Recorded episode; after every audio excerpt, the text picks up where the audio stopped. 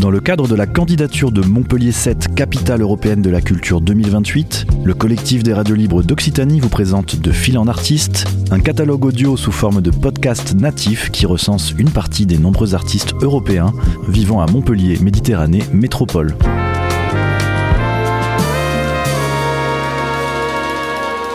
Un projet proposé et réalisé par Radio Clapas, Divergence FM et Radio Campus Montpellier. Je m'appelle Alice Oulosson, j'ai 27 ans et je suis suédoise, mais j'habite à Montpellier, un peu à Copenhague et un peu en Suède, surtout à Montpellier. Je voulais pas du tout être artiste quand j'étais petite, j'étais assez sportif. Euh, j'ai vécu à la campagne en Suède et euh, j'ai fait un collège de sport. Je voulais être footballeuse. Ensuite, ça a changé et euh, j'ai eu mon bac en sciences. Et après le bac, je voulais faire une pause et ralentir un peu. Et je suis allée à Berlin avec mon premier copain et euh, ça c'était super. J'ai commencé à apprendre un peu d'allemand et voilà, profiter un peu de la vie culturelle c'est là-bas, découvrir un peu l'art contemporain aussi peut-être. Parce que je viens pas du tout d'une famille euh, qui s'intéresse forcément à l'art, mais plutôt des médecins, des ingénieurs et tout ça. Ensuite, je suis rentrée en Suède et j'ai fait euh, euh, la fac en fait, en design industriel. Et ça, j'aimais pas du tout. Donc, euh, au bout de deux ans, je suis partie où je voulais partir, peut-être prendre une année sabbatique. Et, euh, et voilà, j'ai commencé à travailler. J'ai travaillé à Volvo, à, à. Et, et voilà, j'ai pris un peu le temps à réfléchir à ma vie, à ce que, ce que je voulais faire. Et même à ce moment-là, je voulais pas du tout être artiste, c'était pas dans mon objectif. Et je pensais pas que ça, ça sera possible non plus. Mais ensuite, j'ai fait une rencontre, j'avais une rencontre avec, euh, avec une artiste suédoise qui a une école, école d'art en fait, en France, euh, à côté d'Avignon, dans un village qui s'appelle Bagnols-sur-Cèze. Et euh, je suis partie là-bas pour apprendre le français. Et c'est elle qui m'a vraiment motivée à vouloir m'encourager aussi, de vouloir rester en France et même tenter les beaux-arts. Et c'est aussi elle qui m'a amenée euh, aux Portes Ouvertes à Montpellier, à l'école des Beaux-Arts.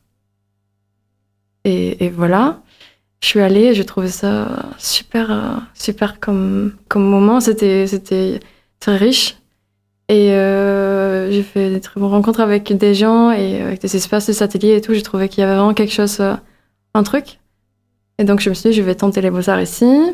D'abord, on m'a déconseillé de faire ça parce que Oh, c'était une ville, euh, entre guillemets, un peu jeune et euh, fêtard et tout ça. Mais moi, je me suis dit, j'avais un bon feeling et je vais quand même tenter. Et euh, voilà, j'ai fait ça. C'était la seule école d'art que j'ai tenté.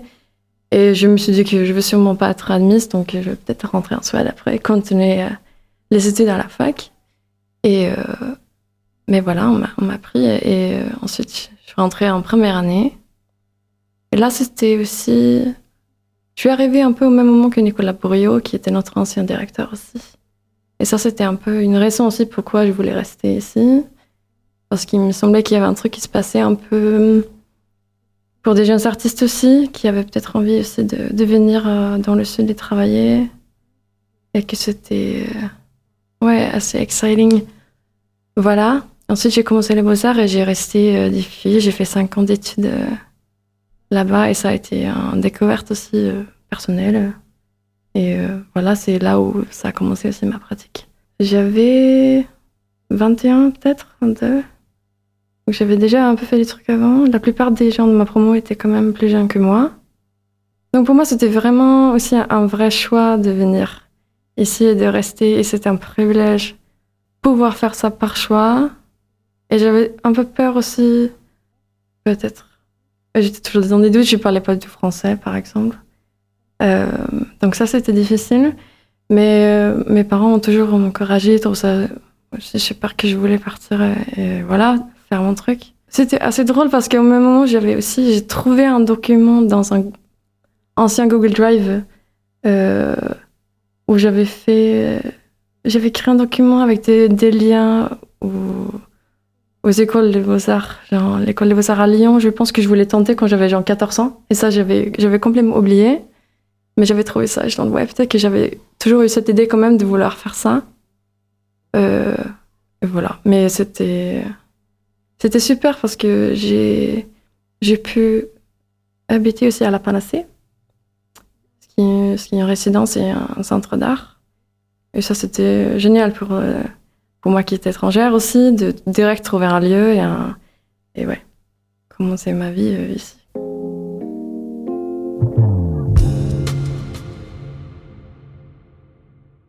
J'ai une pratique euh, multidisciplinaire, plutôt euh, d'installation, même si je trouve que j'ai un travail assez performatif. Pas forcément au sens artistique, mais au sens que un peu comme quelqu'un qui fait de la danse ou peut-être euh, du sport qui doit se préparer pour arriver et, à un concours ou, un moment de performance et, faire, créer. Et je rêve un peu de pouvoir arriver dans des espaces et dans des lieux et, être prête et à faire quelque chose avec ce qui est, ce qui est là ou, au moment présent.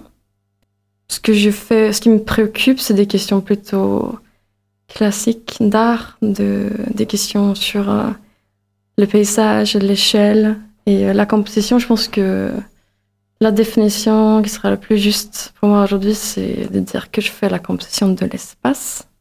Et donc, c'est des vides. Un peu de la même manière qu'on, quand, comme quand si tu dessines et tu, composes, mais que moi, ça m'intéresse de faire ça dans les trois dimensions. Mais j'ai fait aussi, euh, j'ai une pratique de, de vidéo et de, de l'écriture. Au fond de ce que je fais, il y a aussi une réflexion sur le langage et, la traduction. Et je pense une volonté aussi profonde de vouloir euh, créer mon propre langage, euh, visuel ou, silencieux plutôt. Et qu'au début, au Beaux-Arts, j'ai. Ma pratique, c'était un peu conduit de la même manière. Euh... Parce que quand, quand tu apprends un nouveau langage, tu, tu vas aussi imiter des gens. Pour moi, c'était comme ça en tout cas. Et j'avais Ouais, j'étais aussi en train de découvrir l'art contemporain en quelque sorte. Et du coup, je me suis permis d'imiter ou, de. Euh, ce qui m'a donné une expérience un peu creuse, je trouve, de mon travail, des fois, que c'est un peu, un peu vide. Parce que c'est des images et que je produis des images euh, que j'essaie de remplir avec une sorte de sens, plutôt. C'est ce que je vois un peu plus aujourd'hui. Et c'est là où, je trouve que l'écriture a été une bonne manière pour moi aussi de réfléchir et de communiquer avec ce que je fais. Ouais, j'ai un travail assez ambiant aussi, où je cherche euh, plutôt hmm, une sorte des états où les gens. où tu es confronté à quelque chose qui a, qui a une présence dans un espace et euh, il y a une sorte de calme peut-être. Dans le chaos, parce que je trouve que le monde, c'est un peu le chaos aussi. Et, euh, et, voilà. Et ensuite, j'utilise aussi ma voix pour euh, poser un peu des mots sur ce que je fais. Et ça m'intéresse vachement ce rapport-là entre, entre mots et images aussi. Et, de, et que des fois, je peux pas. Même aujourd'hui, c'est dur d'expliquer, je trouve. Pour moi, mon travail particulièrement pour moi, parce que ça, ça existe parce que je peux pas tout le temps expliquer et que c'était un peu difficile aussi pour moi d'expliquer en français ce que je voulais faire. Et ça, c'était très avantageux aussi parce que il fallait trouver d'autres manières et des gestes euh, plutôt pour euh, faire ça. Après, il y a des espaces, ça c'est assez magique aussi, je trouve, euh, qu'il y a des signes de temps ou de souvenirs ou, ou une sorte d'état aussi d'ambiance que, que j'aime bien. Même, euh, je trouve que je suis assez sensible aux, sources de lumière des choses comme ça. Et des distances aussi entre euh, le centre des murs et des, des objets. Mais que j'aimerais aussi pouvoir, et je trouve ça intéressant aussi pour des jeunes artistes, euh, de pouvoir fonctionner d'une manière où tu peux être invité à faire une résidence, par exemple, dans un lieu qui, que tu connais pas, et que tu peux arriver dans ce lieu-là et faire quelque chose. Et que tu sais pas en amont ce qui, ce qui va se passer, mais, mais que c'est ça un peu le jeu aussi. Ça m'intéresse plus euh, des changements, des déplacements, des choses comme ça, et des différences. Euh, et que je trouve que ma vie est assez fluide. Enfin, mon rapport au monde, en tout cas, c'est un peu dans un flux. Et donc, euh, ça a évolué. Je sais pas si c'est le bon mot. Non, je, je sais pas. Je n'ai pas une bonne réponse à ça. Je n'ai jamais pensé à ça. Je trouve ça important de se laisser être euh, intuitive et un peu paradoxal. Je pense que c'est ça qui. Ça, c'était une raison aussi. Enfin, c'était un peu pour ça que je voulais partir de la Suède parce que j'avais l'impression que c'était pas OK d'être un peu plus intuitive et, euh, et paradoxale et dans les doutes. Et qu'il fallait avoir un chemin un peu plus réfléchi et, et, protocolé et que euh, je sais pas comment, comment fonctionner comme ça. Et, mais dans ma pratique, par contre, j'ai le droit aussi de me libérer un peu plus de ça et de recommencer, euh, infiniment recommencer ou reprendre des choses ou, et, euh, qu'il n'y a pas forcément un progrès, mais il y a un progrès peut-être dans la réflexion et dans la réception aussi. Le fait de se déplacer, ça, te permet, pour moi en tout cas, de s'abstraire de toi-même et de ta vie et de ta pratique. Et, je vois aussi ma vie suédoise différemment grâce au fait que je peux aussi rester en France, par exemple. Donc, euh, ça t'aide à avoir un peu de différences aussi euh, culturelles, euh, mais aussi ouais, des choses qu'on partage. Mais voilà. Mais, mais pour ça, je trouve que pour moi, personnellement, ça m'intéresse le monde. Et donc, forcément, je vais me nourrir en tout cas de ça. Et que ce qui me construit le plus, je trouve, c'est vraiment l'échange aussi avec des gens et d'autres personnes. Et que c'est ça qui est chouette dans le déplacement parce que tu vas aussi rencontrer des gens et d'être confronté à quelque chose de nouveau et une autre langue aussi. Et ça, ouais, c'est très bien pour, pour ma pratique en tout cas.